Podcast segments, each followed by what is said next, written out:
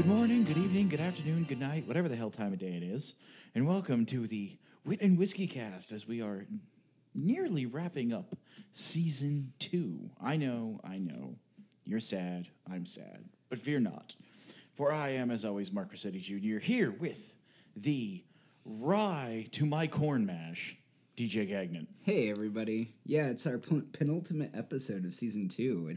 It's a little bit bittersweet, but... You know, as Mark spoiled it last time, we will be back. We will be back. And, you know, we were thinking in the midst of our drunken Arnold impressions, what haven't we done yet? So we decided to do potpourri or potpourri or, you know, potpourri sounds like a girl you pick up at the 7-Eleven off of the... Anyway, no, but we're going to do that. We're going to do a little bit of everything, a little bit of eclecticness, a little bit of nasal gazing, if you will. And we also decided collectively this week that we hate ourselves.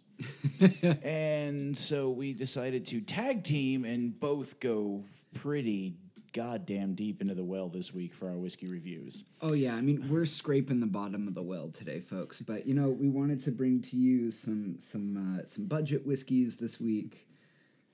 Yes. There are no problems. There are only challenges. Yes. Yeah. We rose to the opportunity. Oh, I'm just looking at the notes of yours. You may have gone further into the well than even me. Okay. I think I did, but...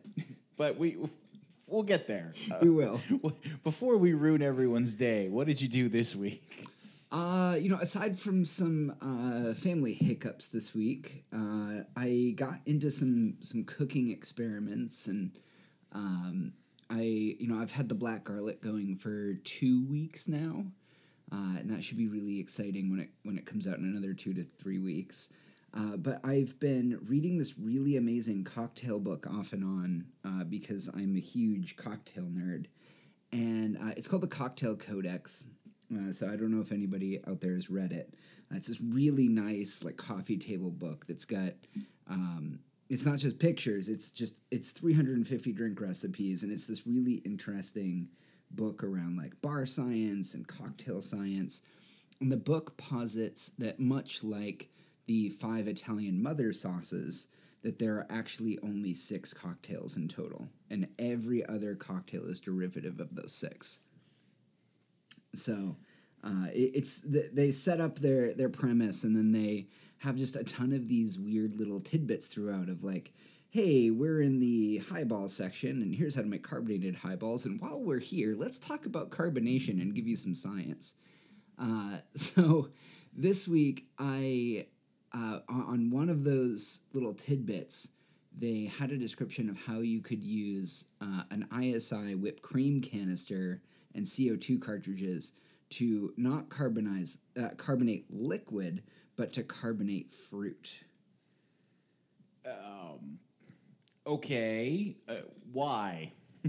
I don't know. I'm doing it right now. They literally were like, here's a thing you can do, and there's a lot of uses for it. We recommend trying it out as a fun new garnish, or maybe adding it to a normal cocktail to fizz it up a little bit. And I was like, this seems pointless. I'm going to do it. So I got out my ISI canister, and the method that they recommend is you use something small that isn't a berry, because the pressure will just shatter berries. So I went with white grapes or green grapes, depending on...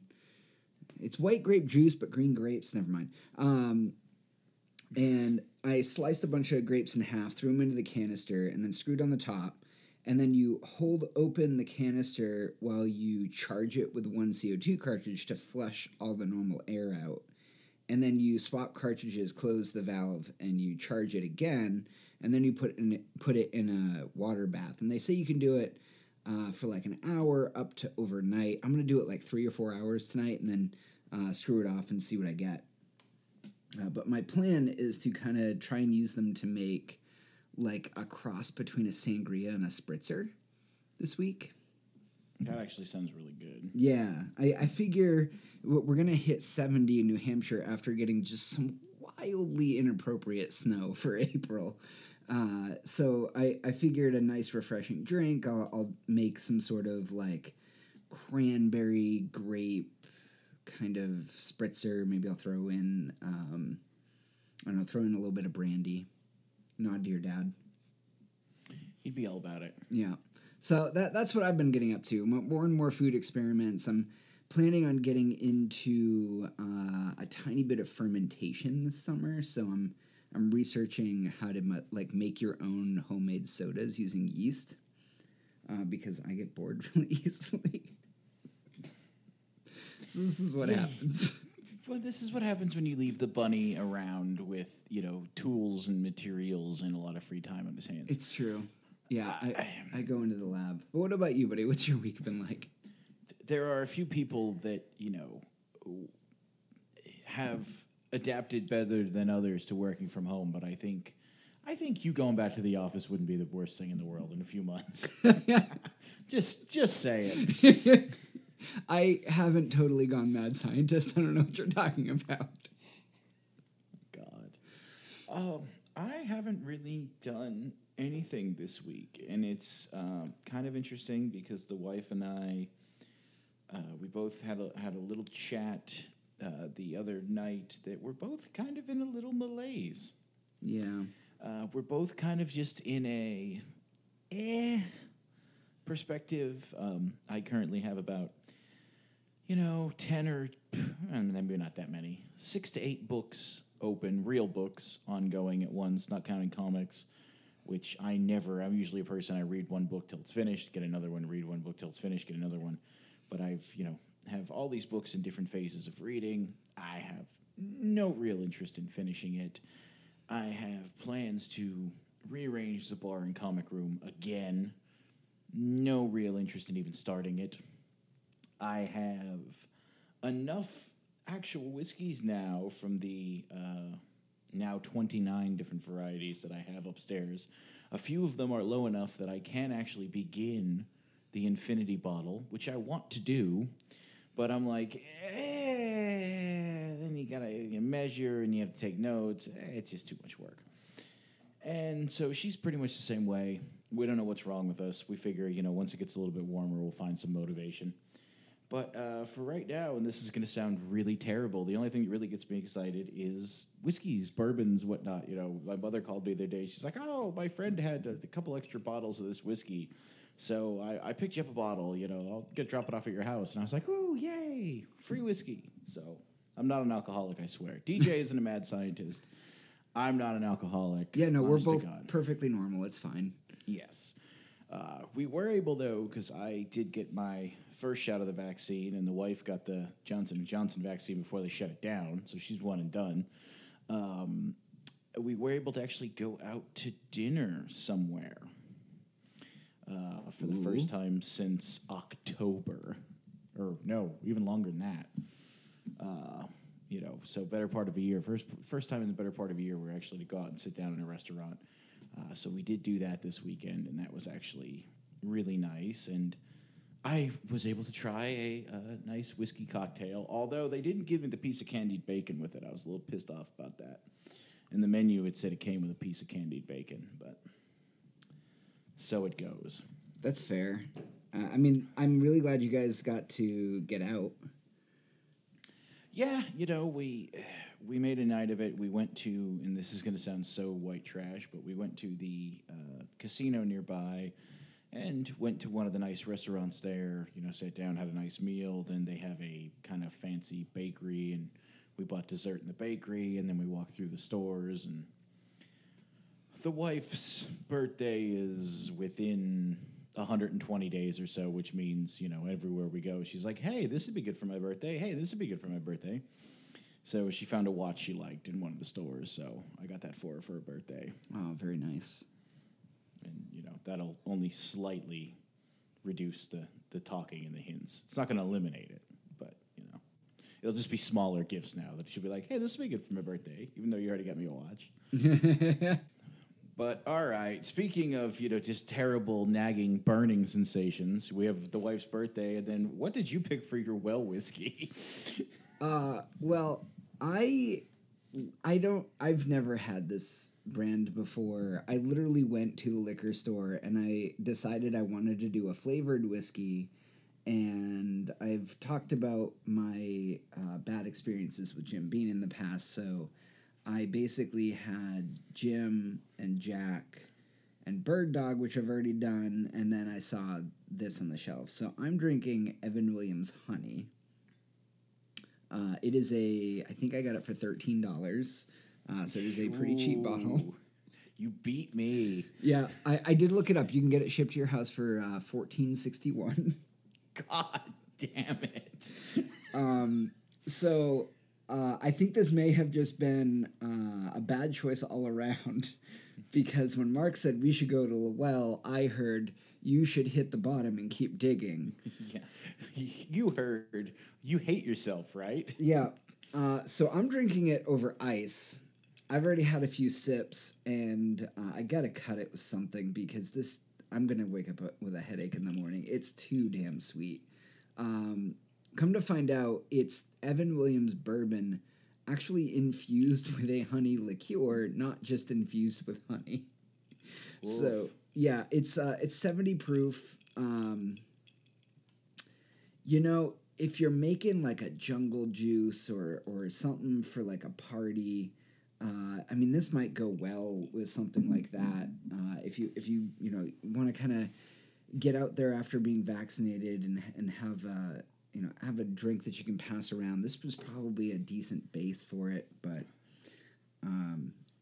if you and your friends have all been vaccinated and you all want to get sick again, drink Evan Williams Honey. But I brought up a ginger ale because they recommend that cutting it with ginger ale is a good idea. That definitely helps. It's just, I've gotten to the point now in my whiskey journey where a good whiskey for me is one that, is whiskey. And a bad whiskey for me is one that leaves a syrupy residue on my tongue. And it's like the pizza equation right now. Like, there's just a group of bad, and then there's probably good. And I will refine my whiskey palate more over time.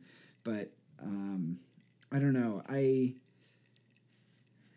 feel like there's a market for this. I'm just enjoying listening to you talk about this. Yeah, I feel like there's definitely a market for this, and I would be willing to try like a Jack Daniel's apple or a Jim Beam honey or something like that. But I think the ship sailed on this for me about 10 years ago. Yeah, I mean, I've had some flavored whiskeys before. I mean, working at Conrad's, we were big into Crown Apple. We would sell a lot of the Crown Apple. Lou went through a Crown Maple kick for a little while. Mm-hmm. Jack Daniel's used to make a seasonal Christmas apple cider whiskey mashup thing. Those were all fine for what they were. I mean, they're not my cup of tea. They're not something I'm going to run out and buy. But, if somebody's ordering shots and, they hand you one, okay. Even for me, someone who's not a fan of it, don't let what you're drinking now spoil you on the whole. No, yeah. So I would say not to completely just dunk on Evan Williams. There's definitely a market for this, right? Like, we're sitting here and we generally review whiskeys, scotches, bourbons that are, generally not cut with anything. So for my palate, at least, I gravitate more towards like a nice rye or like, for me, a good infusion is like a sherry or port cask. The flavored whiskeys, there's definitely a market for this. There's definitely people out there I think would really enjoy this.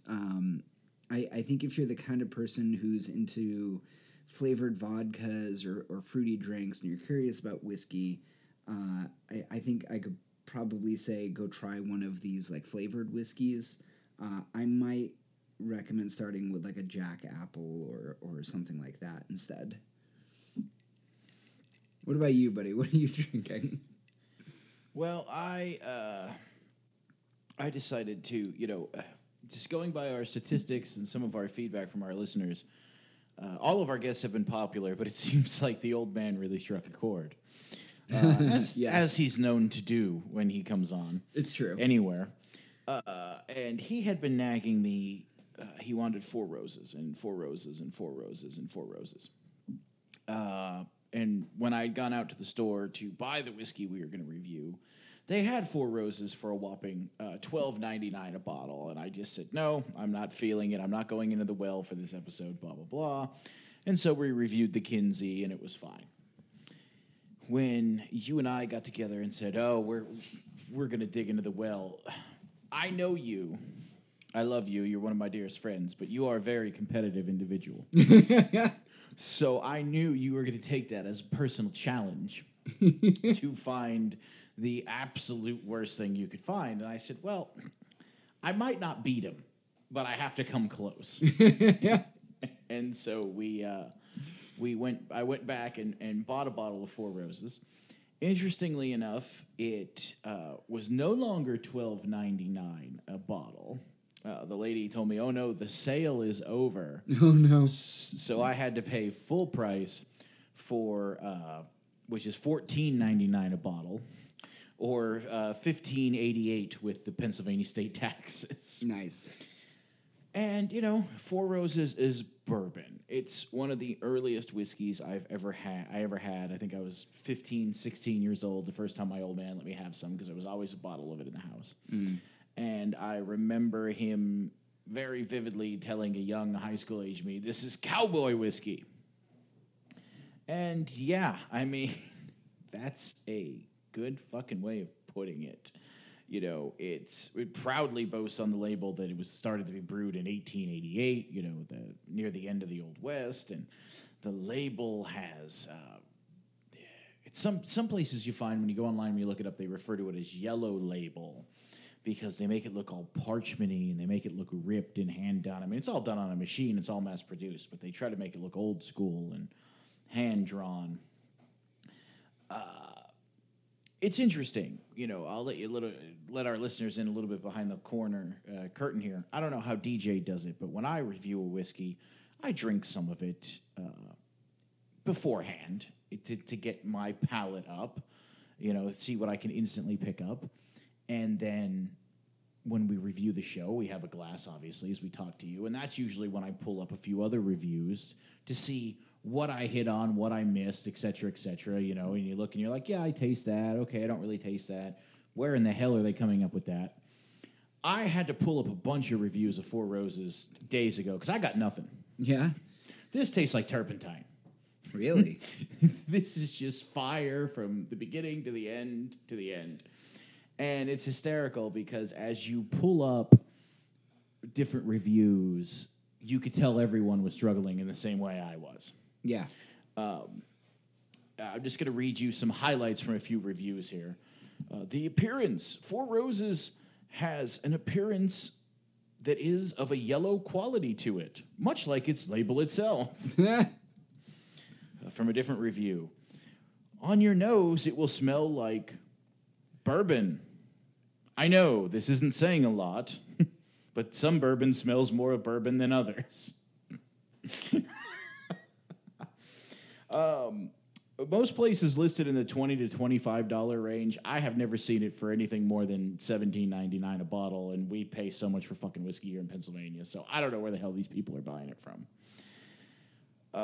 One person on their website tried to suss it up as Four Roses is the little black dress of bourbon. You can dress it up, or you could just throw it on after oversleeping, and not only will you still make it work, you'll also make it look good. I guess. There is a market for this, much like you said, there's a market for the Evan Williams Honey.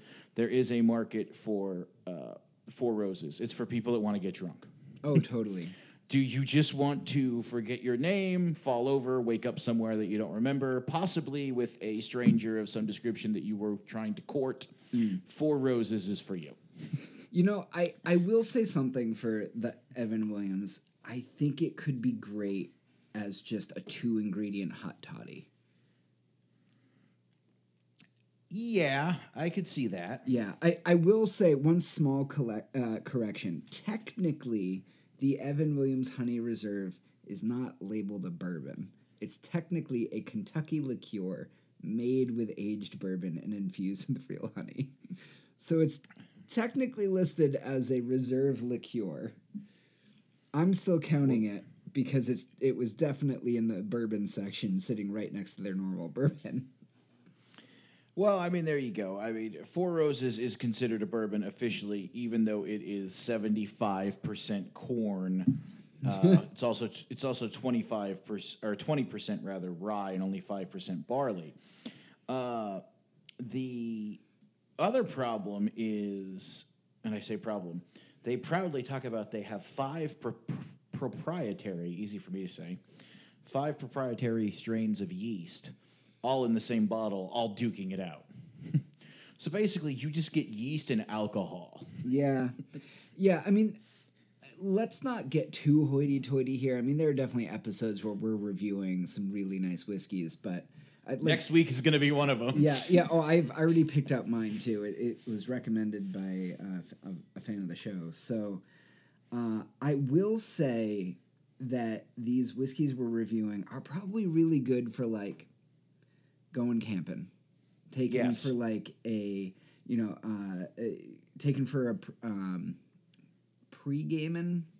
a race, pre-gaming a show, pre-gaming a game, whatever you want to do in terms of like going out there and throwing the burgers and the dogs on the grill, having people over for a backyard barbecue after everybody's vaccinated, of course. I think these are great. Like, grab it, throw it together with a mixer. It probably makes a really good drink. I wouldn't recommend Evan Williams or Four Roses as just a sitting there sipping whiskey, but they definitely have their place. No, they do. And, many times when I was racing, you have a big weekend race, Saturday you qualify all day, Saturday night you're sitting around the campfire. We were passing around many a bottle of Four Roses, many a bottle of Corby's, which we, slag on regularly here on the WW, and many a bottle of Old Times whiskey, which, again, just, ugh. But that being said, if me from 10 years ago when I still had hair and was in a little bit better shape walked in the door and heard some of these things that I'm saying about these whiskeys, he'd probably kick my ass. Yeah, fair. The old man was making fun of me a lot in the run-up to and immediately after his appearance on the show, saying, you've changed, man. You've sold out now. You only drink good stuff. And, maybe it's true, especially compared to who I was in college. It's definitely true.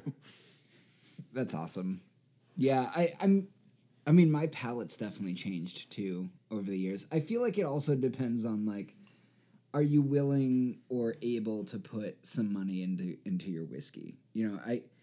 I probably spend between $20 and $40 a week on the whiskey for the show. And, that's within my means. We definitely don't want to say that that's the norm for everybody. So No. And I mean, and if you're, whether you're higher or you're lower, whatever you're at, that might come up or that might come down. I mean, that absolutely was not where I was even a few years ago. But it's everything adjusts. Whiskey, to me, is one of the things you can really taste the difference in as you go up in price. Yeah. My wife and I argue constantly because we go to the grocery store, and if she does the grocery shopping, she buys all name brand shit, and the bill's like $350, and I'm running around just freaking out. And if I go to the store, I just buy all the store brand stuff and blah, blah, blah. But there are a few things that you could taste the difference. I mean, peanut butter, you don't want to buy shitty peanut butter. You don't want to buy shitty bacon. Coffee.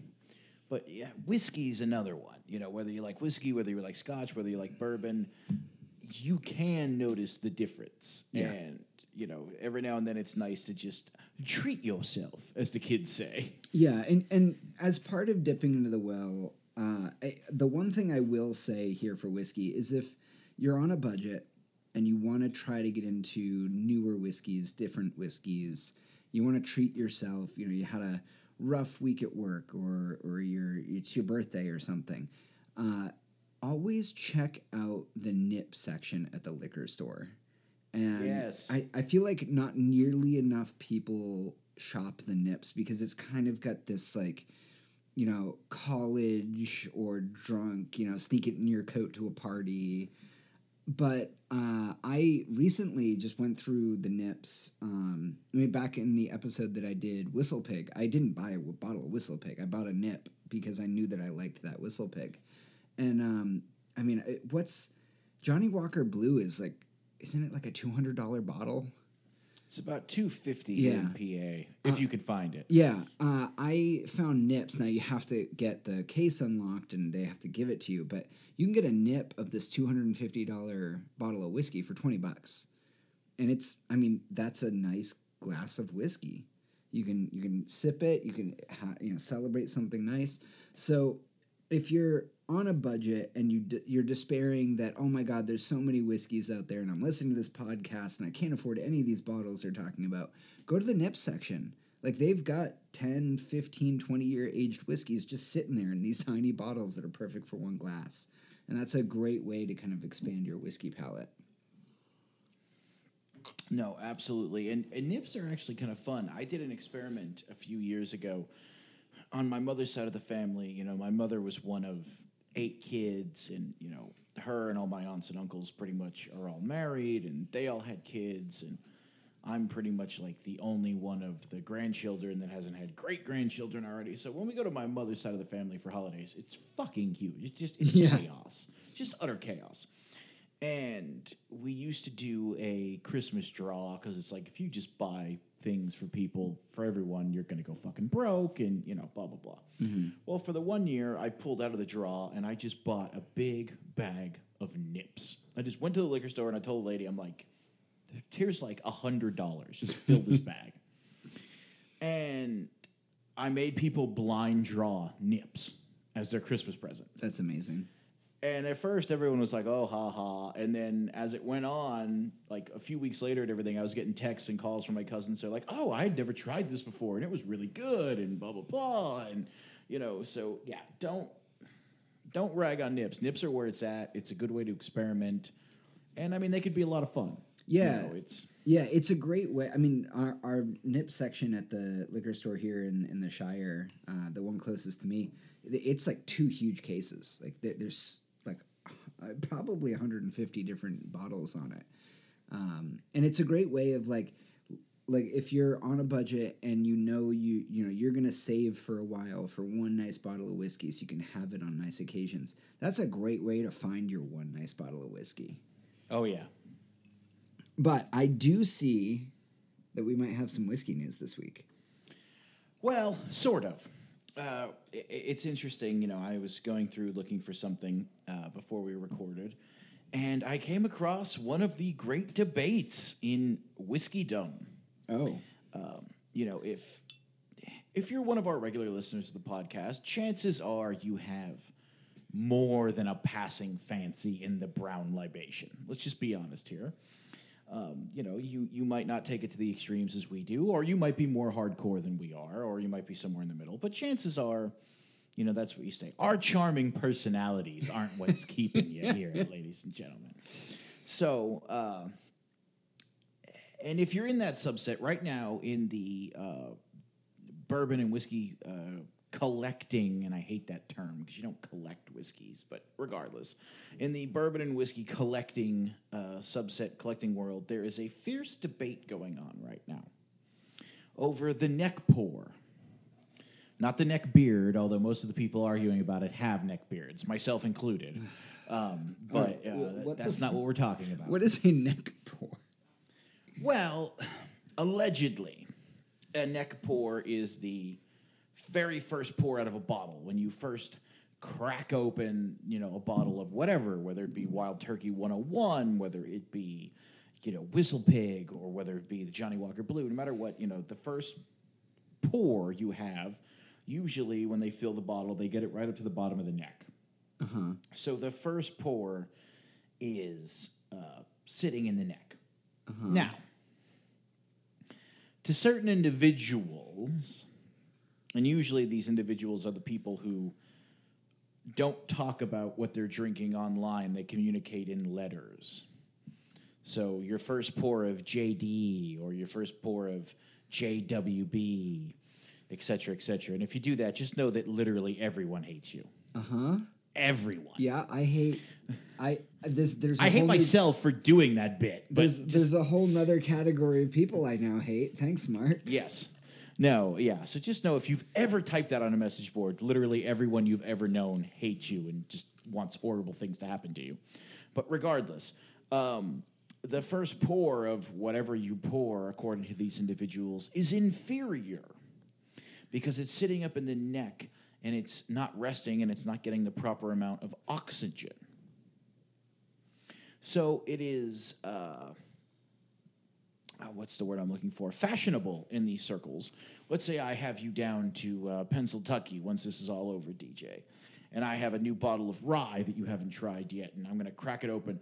But since you haven't tried it yet, I don't want this first pour to influence your decision-making. So I'm going to hand you the glass, and I'll just pat you on the hand as I hand you the glass and look into your eyes very seriously and go, just know. This is the neck pour. Is the neck pour supposed to be better or worse? It's allegedly worse. The problem with this theory is...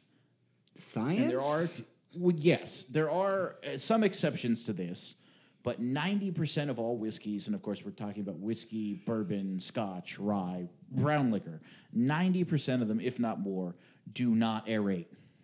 They do not oxidize. That's what they're in the cask for. Once they're bottled, that's it. It's over. Yeah, it's the biggest con in history, right? Of yes, putting a $10 bottle of scotch on the shelf and waiting 10 years to drink it does nothing. Glass is literally non-reactive. Yes, and I learned all this early when I started getting into decanters. I buy decanters just because I like the way they look. I think they're neat. You know, they give off a nice supervillain vibe. They class up the bar a little bit. And, they help not influence people. I mean, if you see a label of something, if you're not really into the game, it's going to influence you. I mean, the minute the old man sees scotch anything, he's just not going to want to drink it. Mm-hmm. Whereas if I pull a decanter off the shelf, he doesn't know what it is, and I'll hand him a glass and just say, just drink this, and then I'll tell him what it is. But the minute I started getting into decanters, everyone online, I don't know why you're wasting your money. The whiskey isn't going to do anything. It's not going to oxygenate. I know. I don't care. This one's cool. I like the way this one looks. For fuck's sake. So, but then most of these same people on the other breath will tell you that the neck pour is no good.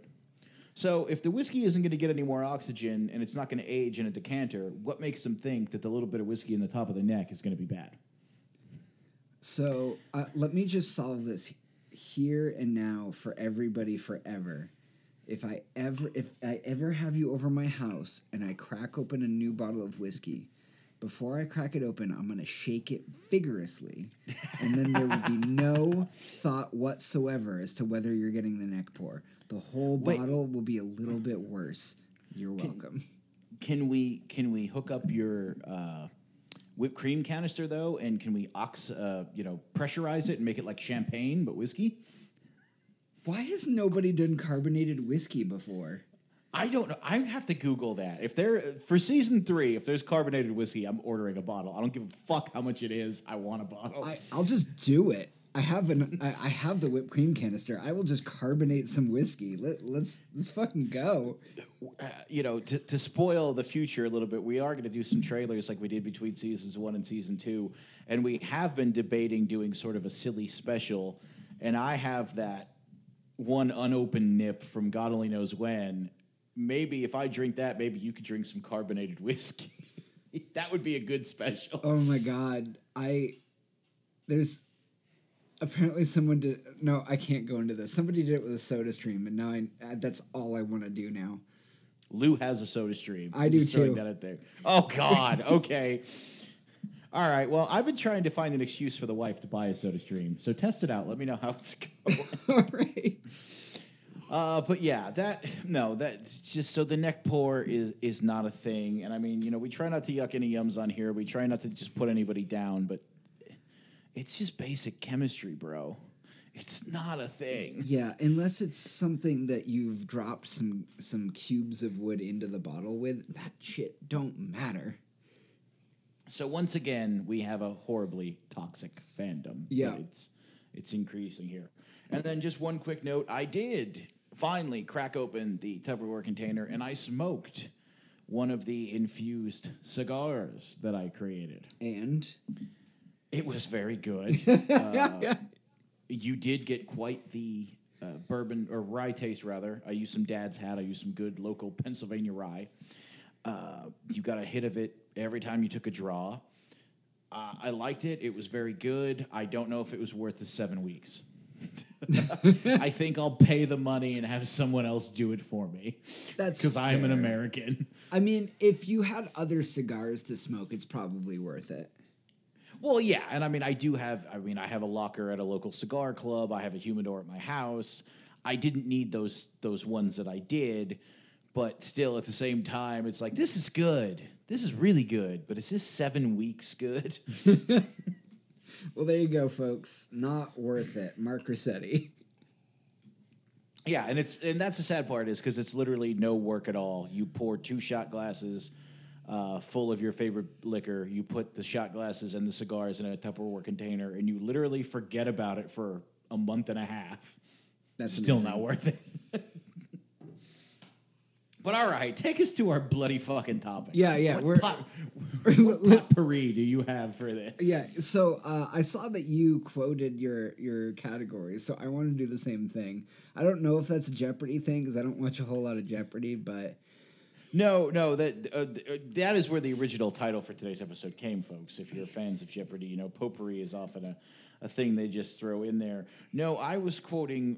my topics just because, again, I was writing my notes during my malaise. So I don't think my actual rants today are going to be as, well, ranty as they were, but we'll see how it goes. That's fair. So the first potpourri topic I came up with, I called umami. Ooh, mommy. Just because I couldn't resist.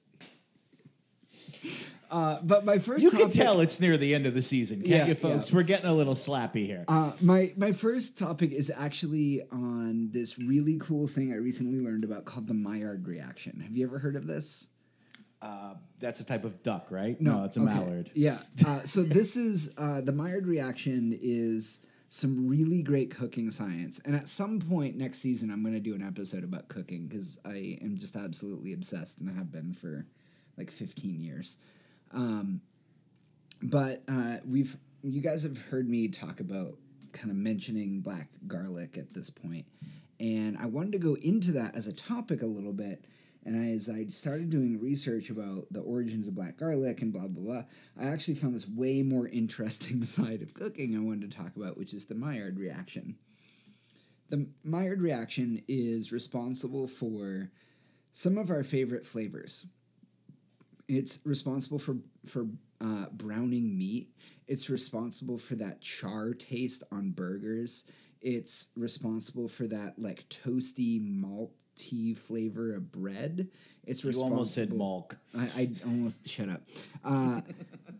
It's responsible for caramelization of like onions and peppers and things like that. And it's actually responsible for that bitter taste of black coffee.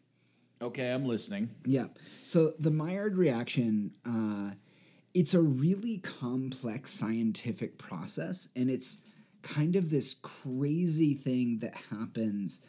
And it's actually so complex that science doesn't actually fully understand what it is yet.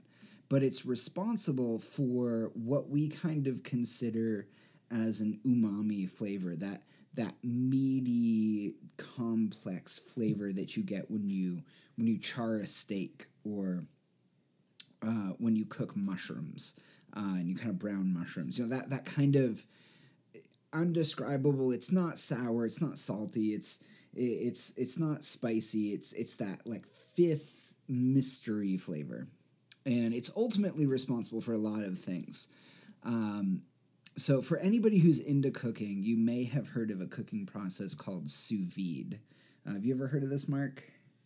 I have not. Okay. So sous vide is a process by which you put something in a self-contained container, bag, whatever it is, and you put it in a water bath that you keep at a constant temperature, and it will slowly cook that thing and get it up to, but won't go past, the temperature that you're using. So, you know, you could cook chicken and just, like, set your water bath to 165 degrees, and the chicken will never overcook.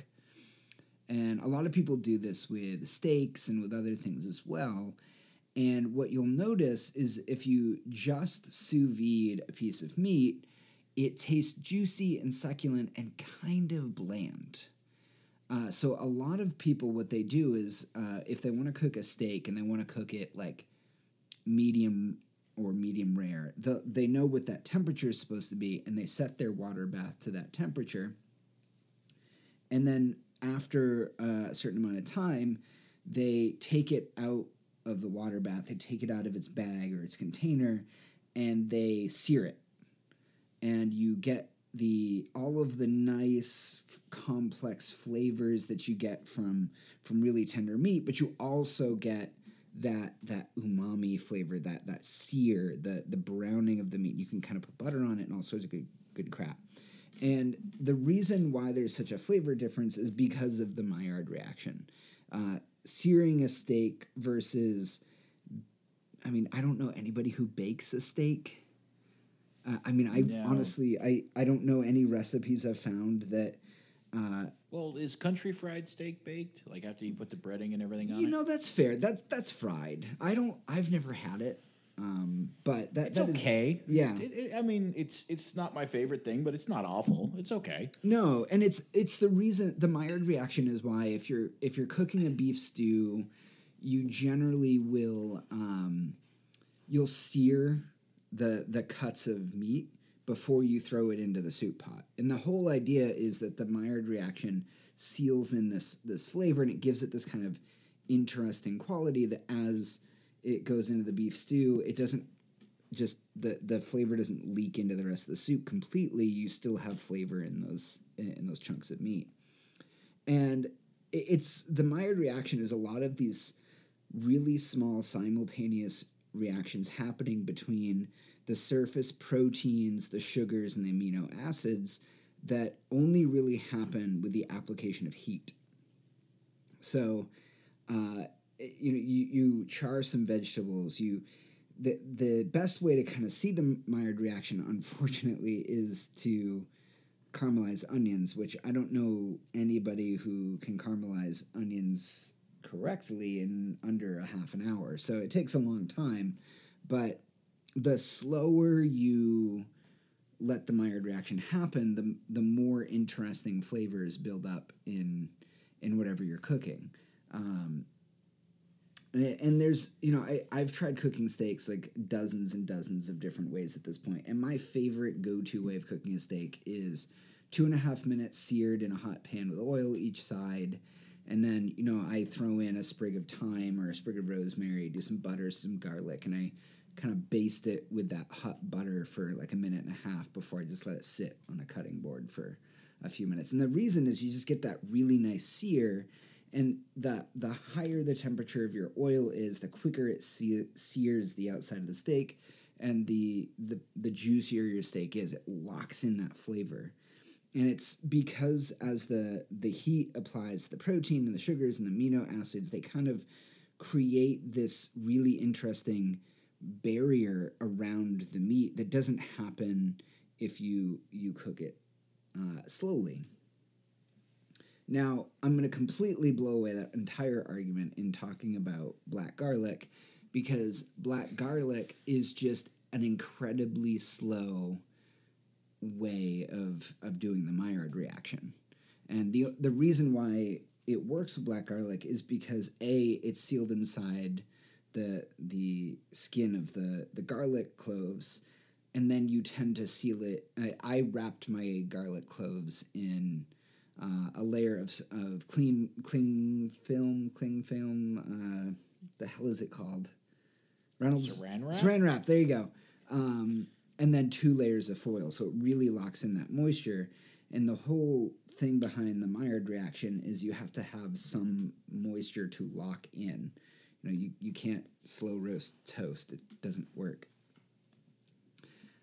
But the one really interesting thing I found out about the Maillard reaction is that the chemical process that happens and the smell that happens because of it actually triggers some really deep down signals within the human brain, and it's why we started cooking food in the first place. It triggers... Well, you know, that and to not get botulism. Well, that too, but like that leads into it. The smell of something being seared triggers a signal in your brain that tells you, A, nutrition is on the way, so you start to salivate. And the other signal that it does is the safety signal, because that smell, that flavor profile, all of those particles in the air, it triggers to tell you, oh, this food is safe. I don't have to worry about getting a disease. So that... Well, clearly, any scientist that has studied the Maillard reaction has never smelled my wife's cooking.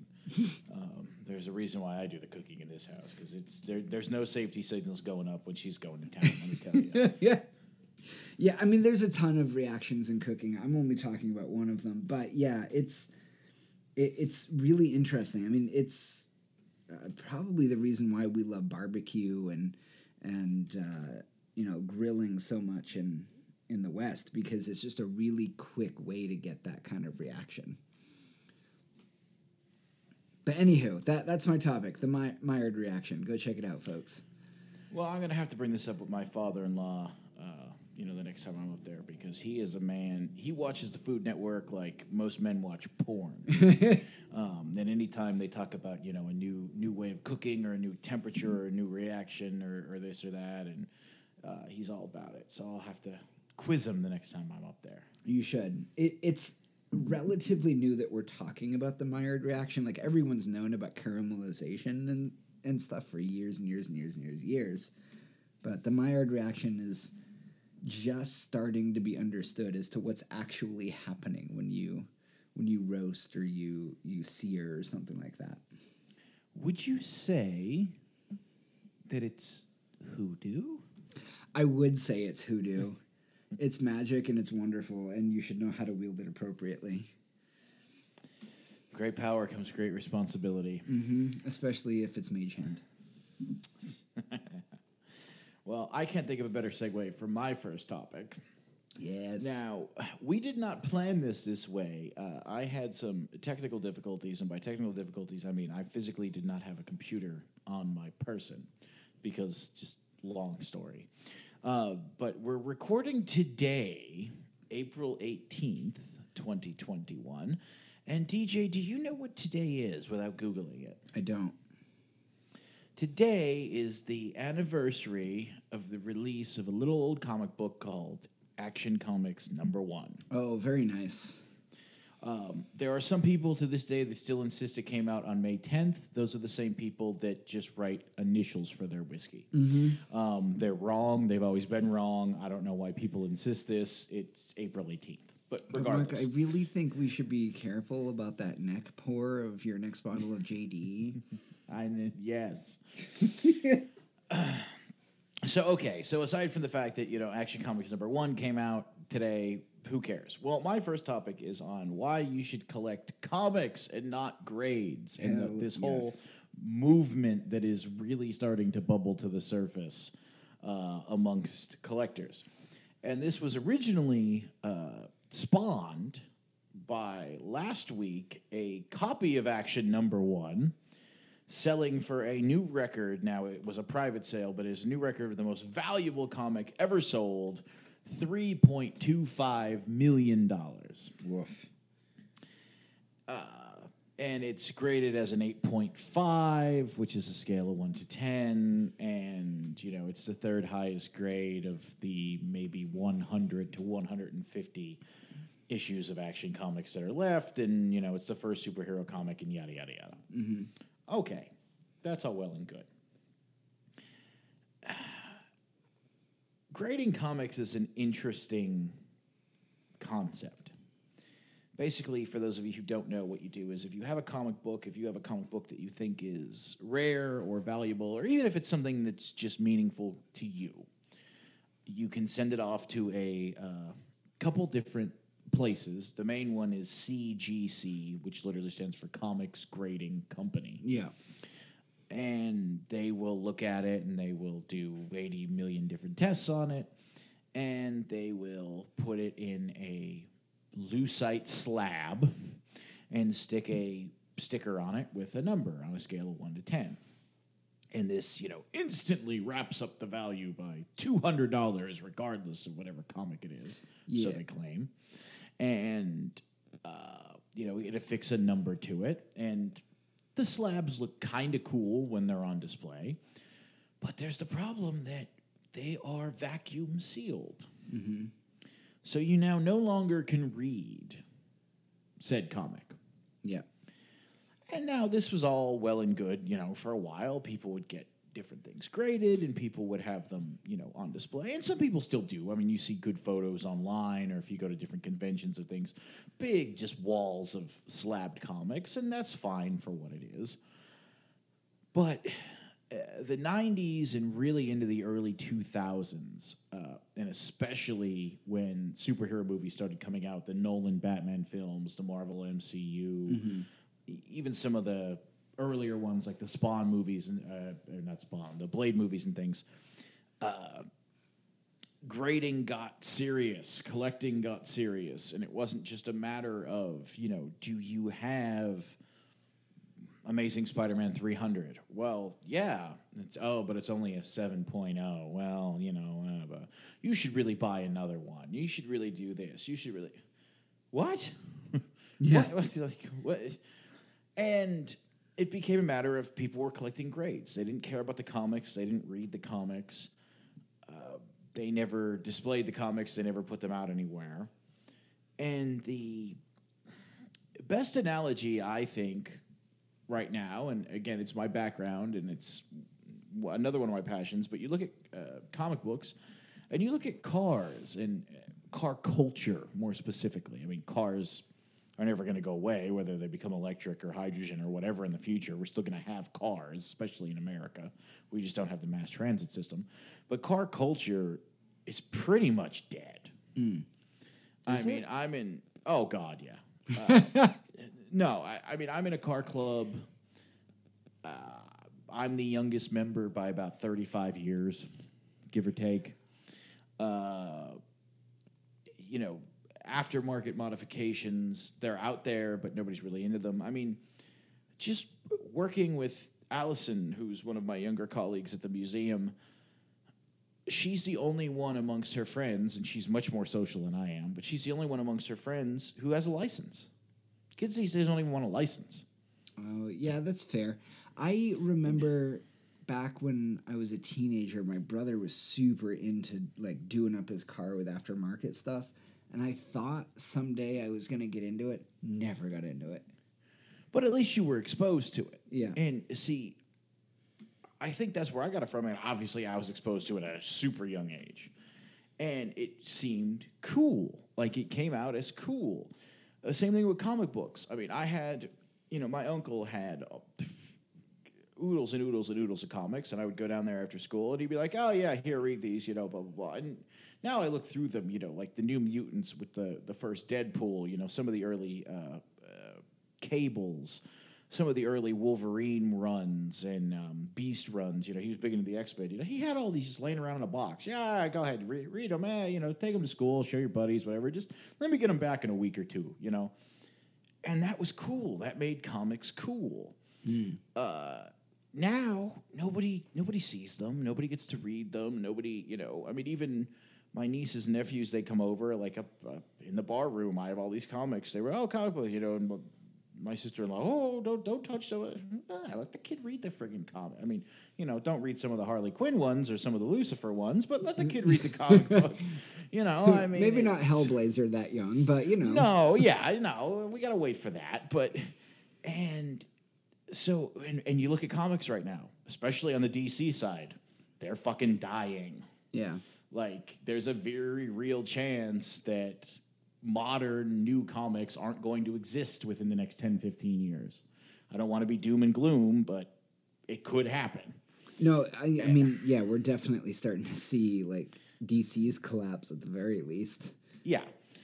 And so, you know, as sort of a reaction to this, there's been an interesting movement to collect comics and not grades. And so you see a lot of videos on YouTube, and you see a lot of posts on different message boards and even, God forbid, Reddit, where people are buying some of these rare high-grade comics, taking them home, and just taking a sawzall to the slab and breaking the comic out and going through it and reading it.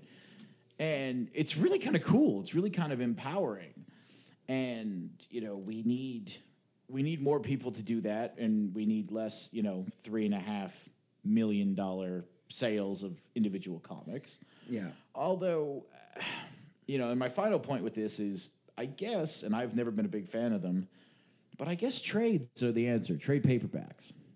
Yes. Collected works. Yeah. You know, I am never going to own an Action Comics number 23. That's the first appearance of Lex Luthor. That's my personal holy grail. Never going to have one. The cheapest one I ever found was a 0.5 grade. Didn't have a cover on it. And it was $44,000. Because, you know, it was first appearance of Lex Luthor. But I have the reprint of it. You know, my father loves Superman. You know, maybe our back and forth relationship is maybe why I like Lex Luthor so much. I don't know. I was able to get him for Father's Day one year, one of the reprints of Action Number One with the number and the limited certificate and the whole nine yards. So, I mean, they're out there. You know, trade paperbacks may be the reason, but then you don't have the cool art. You don't have the little comic to display. It's just, I don't know. But basically, we need to stop letting people hoard comics. We need to stop letting people slab all these comics and put them away so nobody can see the goddamn things. And, yeah, don't give a shit about grades. Grades don't fucking matter. No, I definitely agree. Comic grades don't matter. Well, yeah. School grades may be important. Yeah. Let me rephrase that. Be cool. Stay in school, but don't grade your comics. Yes. Yeah, no, when I first started collecting comic books seriously, it was after I graduated college, and I actually had some money, and I started getting into, you know, I never got into graded comics. I think I bought one rare comic, which was, like, issue 1 of Spider-Gwen.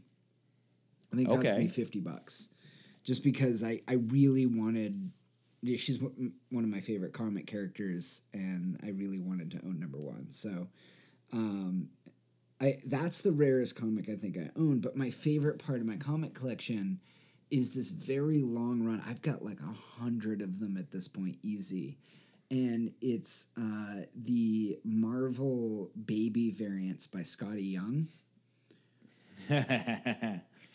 And Mark has heard me talk about this before, but I've got like 100. You like you some Scotty Young. I do. Scotty Young's my favorite. I talked briefly in a previous episode, in our indie comics episode, actually, about I Hate Fairyland, but his stuff is just great.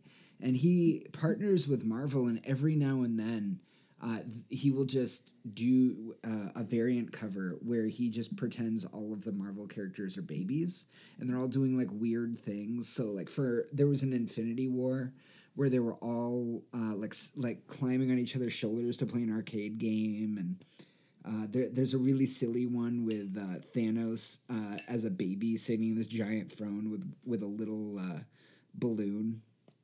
And they're all just ridiculous. So I never really got into grade collecting. Like, just to get your comics graded is like $100 per issue or something crazy. Like, it's something ridiculous, and it's like 6 to 8 weeks on a normal basis. Yeah, not counting the shipping each way. Like, they receive it, it's 6 to 8 weeks, then they send it back. So really, it's like 10 to 12 weeks. And from what I've been reading with the pandemic, like, they are so backlogged, you're looking at months and months to get your stuff back. Yeah, and it's just, I don't want to yuck any yums. If collecting graded comics is your thing, like, go do it. But honestly, like, modern comics have so much good art and good plot lines running that, like, I mean, if you're into comics, help save your industry, dude. Seriously. And I mean, just remember, you know, all the resales and everything. You know, 3.3 million for Action Number One. DC, hell, not even DC. The estates of Siegel and Schuster, they didn't get a dime of that. Yeah. You know, a resale, there's no money. It's all private transactions. So, you know, if you don't buy the stuff now, yeah. Yeah, there's some great plots out there, and Marvel and DC have been doing some really great, diverse character choices recently. There have been some great reboots of interesting things. There's whole new plot lines and whole new heroes. They rebooted. Isn't there like an Asian Superman right now? I believe so. Yes, yeah. And they've been doing some really fun things with the future slate because they're not quite like the equivalent to Elseworlds, but they're not quite canon either. They're kind of in a fun little middle ground. Mm-hmm. And some of the ideas they've been kicking around with some of their bigger characters, they really make you sit back and go, Yeah. Marvel's doing some cool things too. But, you know, DC's the one suffering, so... Yes, Marvel will be fine. They're owned by Disney. Yeah. Speaking of which...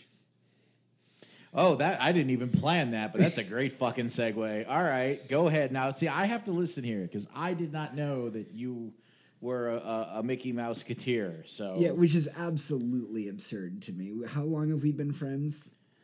Well, I mean, I knew you liked Disney movies. Yeah, you keep saying I didn't know I'm the Disney unobservant one. Uh-huh. No.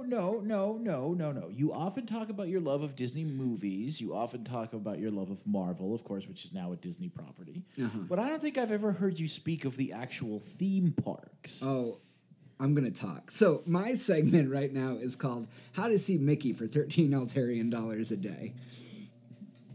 And suddenly the energy level has just picked up. It has. So I grew up being fortunate enough that my parents, you know, took me to Disney World when I was really young, and then they started making a little bit more money, and we were going like every couple of years. And we live on the East Coast, so we were going to Disney World. I can't actually recommend that as a model for most families.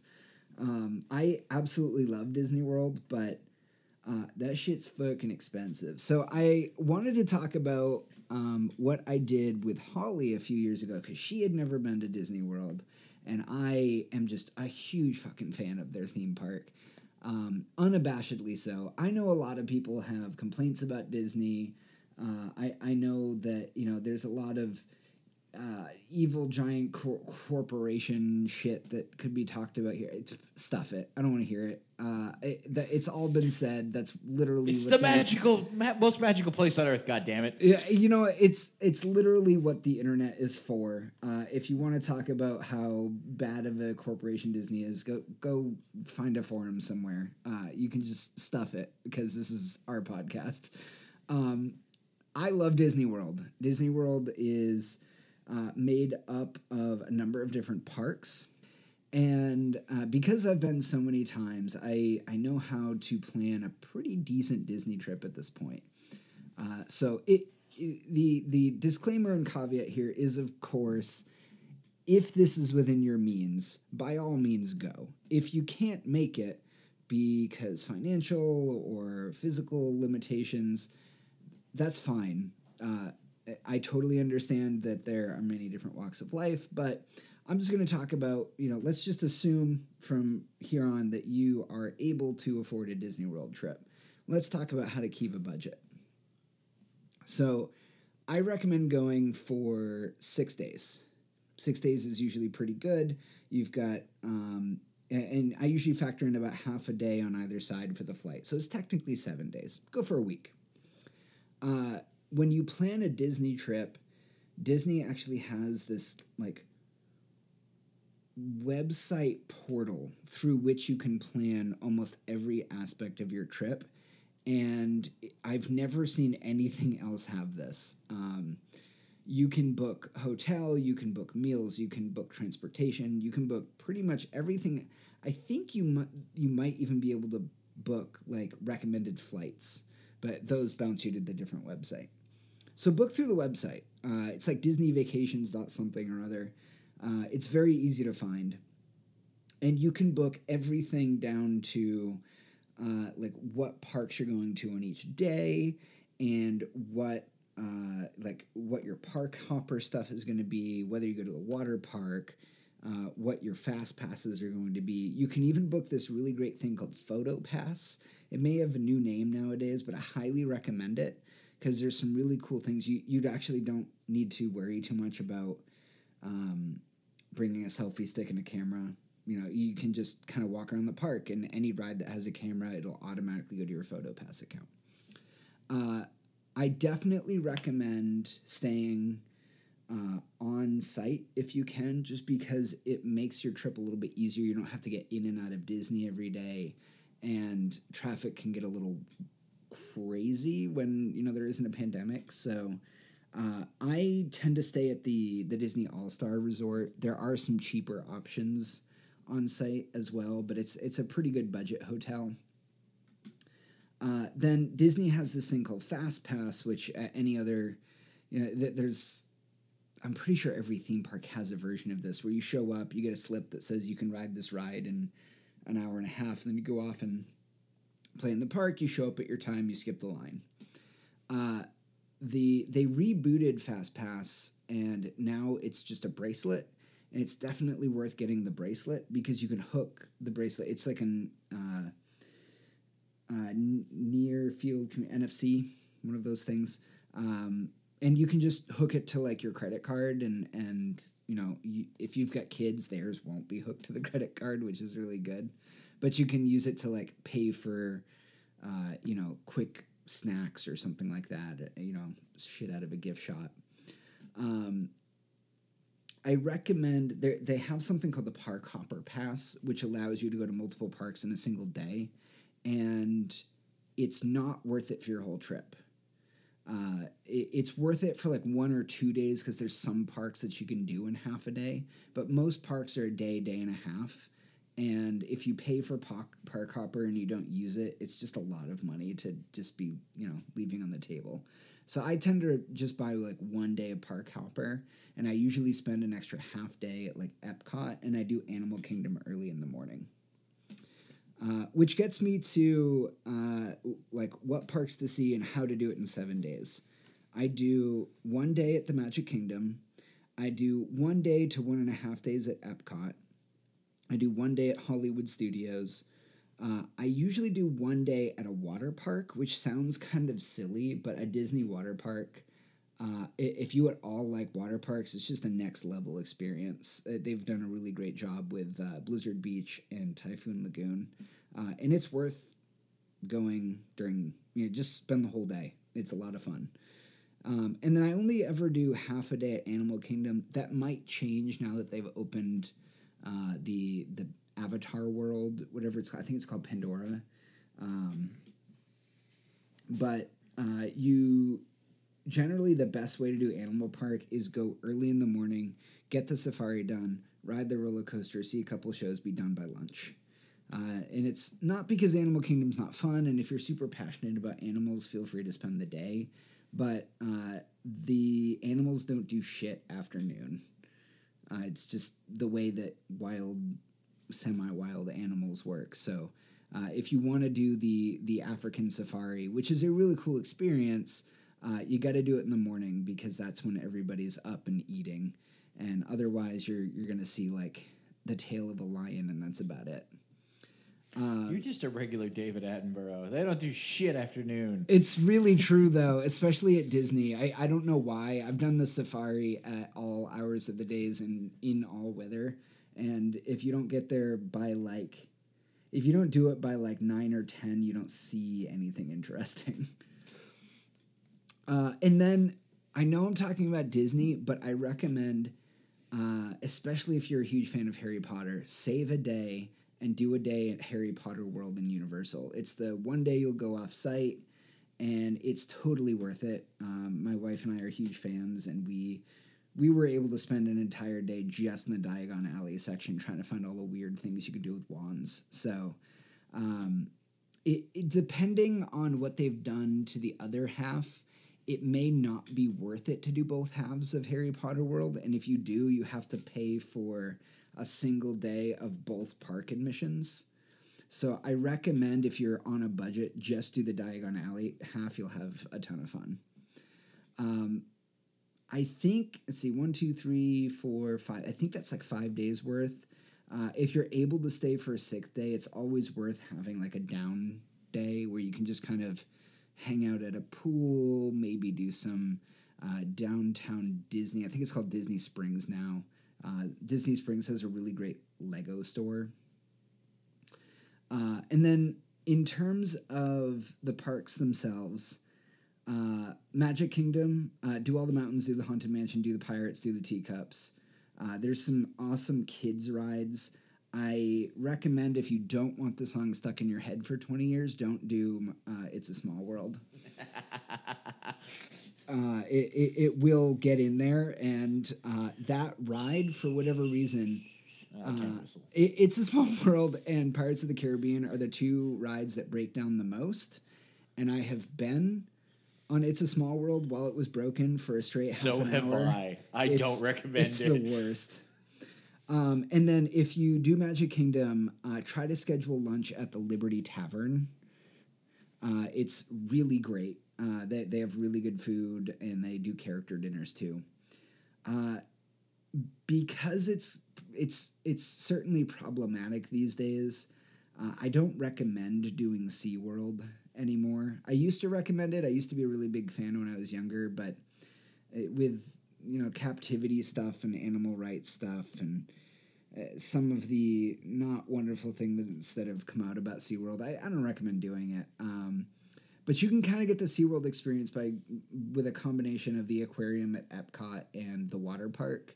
I've done both water parks, and they each have like oceanography parts where you can kind of see animals and hang out with them, and it's a lot of fun. Epcot, I almost always recommend spending a day and a half at Epcot, and split your time between the World of Tomorrow, which is all the futuristic-y stuff, and then the World Showcase, which is around the world in 12 steps. I always recommend, if you're going to spend a whole day at the World Showcase, do lunch in Germany, dinner in Japan. Those are some of their best restaurants.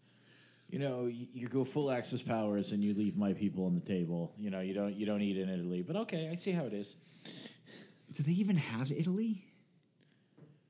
I mean, they did, wasn't it? Yeah, no, they had Italy. It was by Norway. Because I have a glass. I actually have a glass upstairs that says "Salut" on it from the last time I was at Epcot.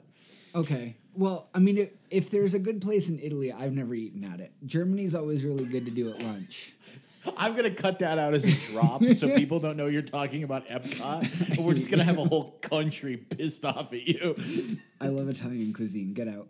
And then Hollywood Studios is amazing. Of course, they just added Star Wars World, and everybody should be a fan of that. So everything's great. Go on the Rock and Roller Coaster and the Tower of Terror at least once. They're wonderful. Buy yourself a lightsaber, and then schedule the after the park closes event. Each park has one, and I'm going to be honest, I've seen them all. The only one that's worth doing twice is Fantasmic, and that's at Hollywood Studios. And you can do like a dinner package and go see Fantasmic. And I tend to eat at the Brown Derby. It's pretty good.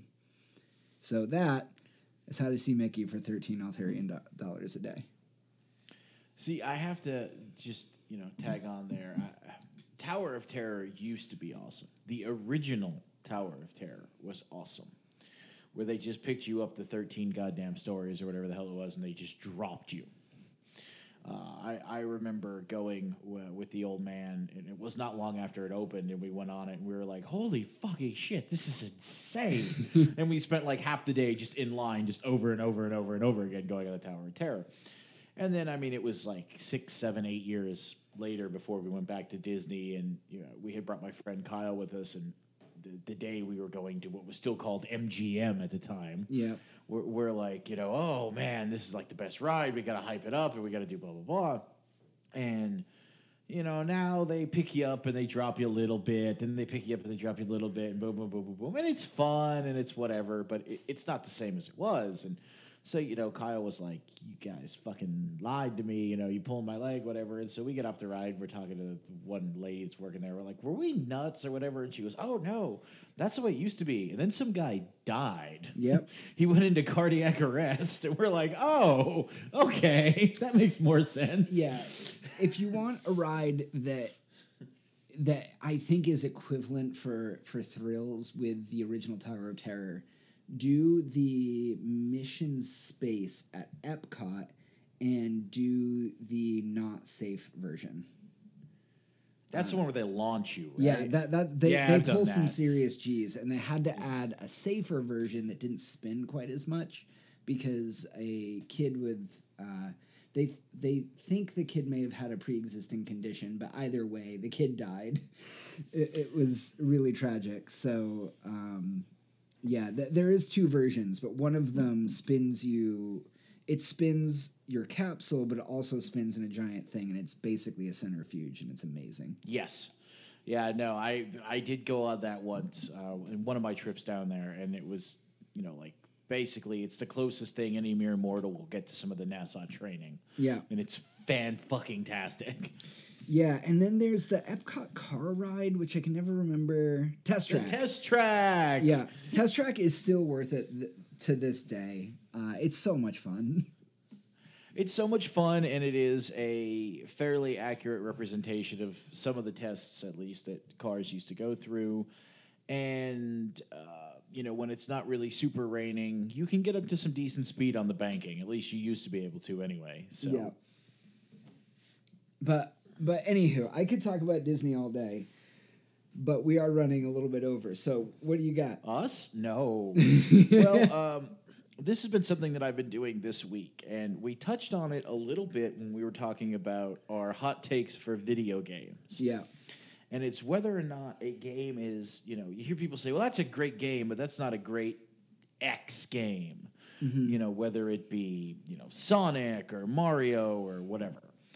And I never really understood this line of thinking. Yeah. I mean, oftentimes I'll drop it. I'll be like, that's not really a whatever game. But it's never really been an argument that I've really bought into just because I never really understood it. Well, PlayStation being PlayStation, there was another sale a week or two ago. I think this was the spring sale or the, you know...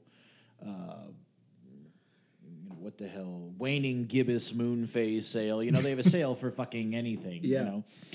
And Fallout 76 was $13. Was it worth the $13? Well, we're going to get there. During, you know, the Hot Takes and Whiskey, I had mentioned that 76 was the only Fallout game that I hadn't played, aside from the RPG, which I now have the reprinted book, the modified book. So really, 76 was the only piece of Fallout media I had never played. And I said, for $13, I have to. Just have to complete the set. I have to try it. And I've been playing it now for about 2 weeks. I mean, not consistently, but, you know, for 2 weeks. I think I'm level 14. It's not terrible. Yeah. Now, that being said, I wouldn't say it's good. But it's not terrible. And I freely admit that from what I understand from talking to a few of our friends who've had the game and from reading reviews, the game as it is now is almost 180 degrees completely different from the game as it launched. So the game as it launched was probably just fucking horrific. Yeah. But, you know, you were reading a lot of different things. Oh, it's fine. Even the people that, you know, most people were just like, it's a pile of shit, it's awful, don't buy it. But even the people that were like, it's a good game, they're like, well, it's fine. It's a fun survival game, but it's not really a Fallout game. And having played it for 2 weeks, I can't really agree with that. Okay. You know, you have the lore, you have the culture. I mean, the assets are ripped literally right out of Fallout 4, only they're cleaned up, they're prettier. They tie into some pretty deep cuts, you know, about the Vault Project. And the gameplay is very similar with only two exceptions. They've added a survival element, and now I know half of you are just screaming at your phones or whatever. Ah, but you know, survival mode, you'd get hungry and you'd get thirsty and everything. I never played any of the Fallout games in survival mode. Oh, yeah, dear God, no. So, you know, if you want to make fun of me, go ahead and make fun of me. I never played any of them in survival mode. Well, in 76, it's on all the time. You can't turn it off. There is no other mode. So you have that, but again, it was at least present in the other games. And then the other thing is they've made VATS completely useless. Because the game, of course, is an MMO, but not massive. So I guess an MO. Is that a thing? A multiplayer online RPG? An MMORPG. It's a meho. It's a meho. That's a good way of putting it. And because of that, you can't do turn-based combat. You can't pause. So, you know, originally in the early games, VATS was the way you did turns because the game was, you know, esoteric. It was completely turn-based. It was a true RPG. And that was when Bethesda took over and released Fallout 3. People got really hot because it was live action with a pause, basically, in VATS. But I actually never really minded that because that gave you the turn-based feel. You paused everything, you took your shots, then it came back and the enemy took their shots. Now it just sort of highlights the enemy. It's still live action, it's still real time. It gives you a percentage to hit that has no correlation to whether or not you're actually going to hit it. And because of that, you have to rely on first-person shooter gunplay in a Fallout game, which none of them were ever intended to do, and it's pretty horrible. So I could see that, but at least, you know, the fundamental gameplay, especially from 4 and 3, and to a lesser extent New Vegas. I mean, New Vegas had the same perspective and everything, but New Vegas was, dare I say, a Gaiden game, which we'll talk about in a little bit. You know, that was sort of a different thing. And it made me think about the opposite end of the spectrum in a game that I played about a year ago that I was super hyped for. It was the total opposite of Fallout 76. Fallout 76 I was not hyped for when it came out. I didn't buy it until 2 years later. And even now I'm just sort of like, yeah, it's fine, whatever. I could say I played it. The opposite end of the spectrum was a game that I was super hyped for. I pre-ordered. I downloaded at midnight on the day it released. And that I beat and haven't picked up since. And that's Doom Eternal. See, I still don't see what your complaint is, but to be fair, I've only ever played Doom 2016 and Doom Eternal. Doom Eternal is probably the only game that I think I could sit down and sort of, if somebody says, that's a great game, it's a great first-person shooter, but it's not a good Doom game. That I could kind of get. I could kind of get behind that. You know, and I'm going to let rapper Ice-T speak for me here. And this is a real thing. This is a real tweet. Shout out to AJ for sending me this. Ice-T tweeted out at one point last year, man, Doom Eternal, I'm enjoying the game, but I hate all that fucking jumping. What? Just had to get that out. Now, Doom, any of the Dooms, you know, whether you played the ones for DOS and Windows, whether you played any of the ports, or whether you played the 2016 remake, you know, Doom 3 had some of it, but that was more of a survival horror. But if any of the Dooms, they had some platforming. And it was fine, because it was just some platforming. Doom was always a frantic, hectic, first-person shooter game that had a platforming element to it. Doom Eternal is now basically a platforming game with monsters. It thinks it's Metroid. You know, okay, so you have to rocket jump over here, then you have to shoot your grappling hook, and you have to swing across the ledge while doing a double backflip with your jetpack, but you have to bullseye 6 imps in the head over this gap while you do it. And if you mistime any of those, you're going to fall into a lava pit and instantly die. It's like, I just want to shoot the gun. Like, I want to kill that thing. That was literally the entire story of the first game. The entire story of the first game was one paragraph on one page in the instruction manual. You are an unnamed Marine. You're on Mars. They opened a portal to hell. These are demons. Go kill them. That was the whole story of Doom. Now they have just pages and pages and pages and pages and pages of stories, and which is great. I actually really like the story of Doom Eternal, but the game sucks. I don't like it at all. I haven't played any of the DLC. Don't want to buy it. Don't want to give him any of my money. Mark's a big old fuddy-duddy. I am a big old fuddy-duddy. But to show you that tropes aren't always bad, and we'll wrap up on this because I know we're running long. We mentioned Gaiden games before. That's a whole trope for this. Is a game in a series that doesn't fit in, whether it be storyline-wise, whether it be gameplay-wise, whether it be whatever. They call them a Gaiden game. And, you have some that are considered absolute rejects, which one of the biggest ones is actually a game which I love, ironically enough, and that's Silent Hill 4. Did you ever play Silent Hill 4? I've never played Silent Hill anything. I don't like horror. Oh, all right. Fair enough. I liked some of the earlier Silent Hill games. 1 and 2, of course, are just some of the absolute classics. But I really liked 4. And it's totally different. No game before it, no game since after it was ever like it. It had a weird, hub world where you were trapped in your apartment and you had to do different things. People absolutely hated it. And the reason was it wasn't designed as a Silent Hill game. It was supposed to be an independent horror game project, and, Capcom was running late. Or, yeah, Capcom's Silent Hill. There's a Konami. Whoever it is. They were running late. I think it's Capcom. I'm going to Google it. They were running late, and they just basically stuck the Silent Hill label on it.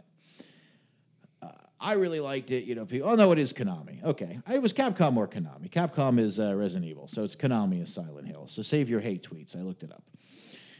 But on the other end of the spectrum, you had a Gaiden game that was great, a Gaiden game that I know you played and I know you love. Oh? Resident Evil 4. Resident Evil 4 was really interesting, but I couldn't play it because I had it on the GameCube and I didn't have the reaction times down, and I just was really bad at it. The only Resident Evil I've ever beaten was 5. All right, fair enough. Well, 4, especially if you play, 1, 2, and 3, 4 is totally night and fucking day different. It's a run-and-gun shooter. It's not a horror game. It's basically a crazy action, compared especially to the first Resident Evil, and to a lesser extent 3, but 3 got pretty actionized. But compared to the first two Resident Evils, Resident Evil 4 is basically Call of Duty with zombies. I mean, it's just chaos. And the reason for that was, do you know what Resident Evil 4 was until very, very, very, very late in its development cycle? No. It was the prototype build for Devil May Cry. Huh. I can see that looking at Leon. Right? And I don't remember all the details, but they basically spun it off into a Resident... They basically went in a different direction with Devil May Cry and made the Devil May Cry that we know and love. And they said, what are we going to do about this? And they said, we'll make it a Resident Evil game. And, the game is great, and I love it, and... it has history has vindicated it. It was not that popular when it came out. Don't let the revisionist historians fool you. People were very upset with this fast-paced run-and-gun game. The problem was it was addicting as shit. So it was a long runner. It ended up selling really well. They released it on a million different consoles. And you could argue that that's the franchise original sin that, kind of killed Resident Evil with 5, 6, and then... Well, no, 7 was the good one, so 5 and 6. But, we'll have that, and then they had to reboot it with 7. But, so, just because something's a Gaiden game doesn't make it terrible. But, so, yeah, that's my thoughts on, games that aren't true games. Fallout 76, to me, feels like a Fallout game. It's not a good game, but it is a Fallout game. Doom Eternal, I'm just not feeling it. I don't know. So if you folks think of any that you think aren't a good entry in a series, write us, at the WhitandWhiskeyCast@gmail.com or hit us up on Facebook or Instagram. I'm curious. Do you have any yourself, DJ? Any entries that you're just like, no, not feeling it? Oh, that's really interesting.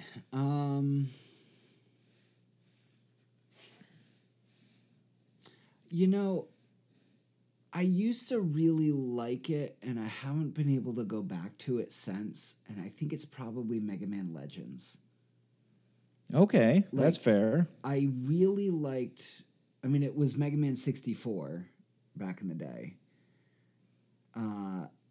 And honestly, like, I go back now and I'm like, this is not a Mega Man game. I don't know what this is. And I know a lot of people like Mega Man Legends, but I'm not a fan. Though I keep finding that I end up liking what is wildly panned online as the worst entries in the series, so maybe I only like Gaiden games.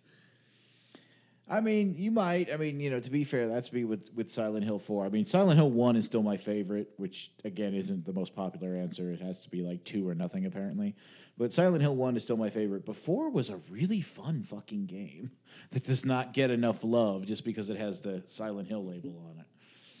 Yeah, that's fair. I mean, consider, like... I mean, Sonic Adventure 2...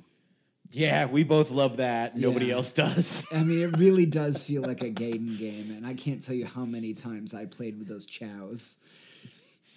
Yeah, there is something to be said for that.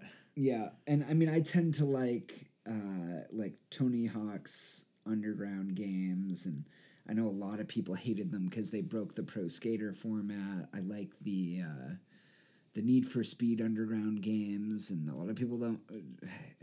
I've talked to a lot of people that don't like those because it's not just running away from cops. I don't know. I feel like every time I'm like, I like this game, I hear, oh my god, that's the worst. How could you? Like, my favorite Final Fantasies are 13 and 15, and nobody likes those. Hey, at least you didn't say your favorite Need for Speed was Undercover, because then, you know... No, Carbon, dude.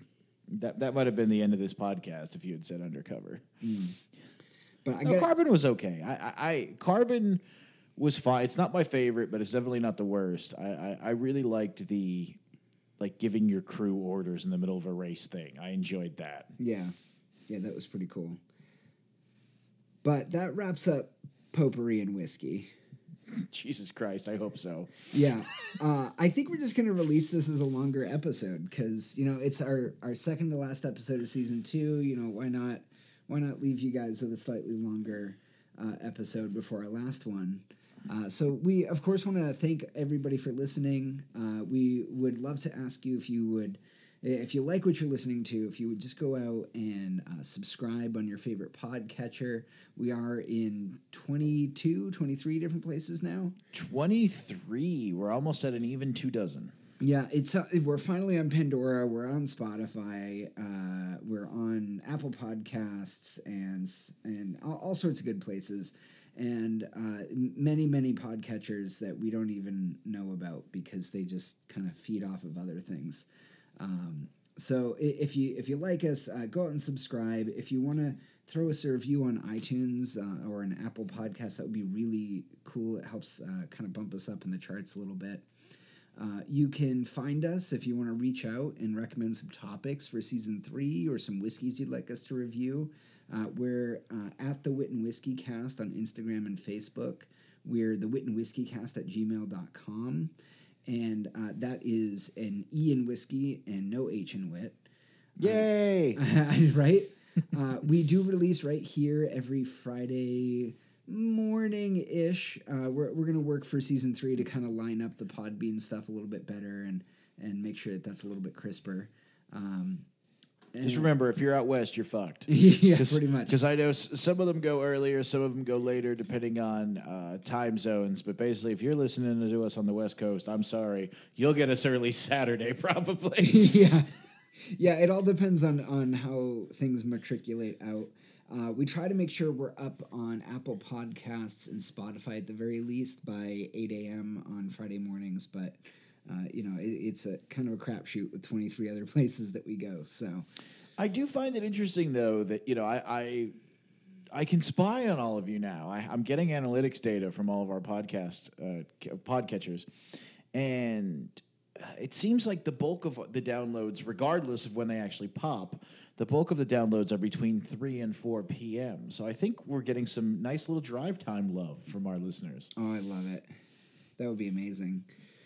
So topic next week, man. Do we want to tell people what we're doing?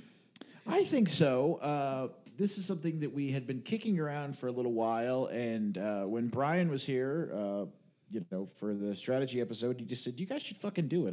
He thinks it'd be a good idea. So we're going to do what we are tentatively titling Drinking Buddies and Whiskey. Yeah. And we are going to answer the age-old question of, if you could pick any three people, living or dead, to drink with, who would it be and why? Yeah, I think it'll be really exciting. And I think we can give the spoiler alert. I think we both agreed that, amazingly enough, neither one of us is going to pick Hemingway. Yeah, I don't think any of us are going to pick Hemingway. Because I know I'm not. Sorry to disappoint any of you literary fans out there, but Hemingway's not making the cut. No. Hemingway pops up in every cocktail story. He's everyone's drinking buddy. Yeah, so just go and listen to the 80 other million episodes of 80 other million podcasts that have done the same topic. Yeah, he'll be on all of them. Yeah, exactly. And, of course, we want to thank Nuno Henry Silva, our silent third partner here, for our intro and outro music. We love him. We really do. We love you, buddy. And we'll make sure to keep sending you to his SoundCloud. Go check out his stuff. And I'm going to get the name of his blog, I think. And I think he's been building out a blog. So we'll send you out there at some point, too. And when you're on his SoundCloud, go and follow our SoundCloud. There isn't anything on there yet, but if you follow us, you'll get a notification when we do put something on there. It's true. Yeah, and I'm really excited for season 3, guys. We're starting to come up with some new segments. We're looking into getting some new guests, so stick with us after next week. We should have some good stuff for you coming. And as always, if you have topics, hit us up, social media, email, comment sections of reviews and whatnot. Let us know if there's something you want us to talk about in season 3. Yeah, definitely. But until next week. Salud. Cheers.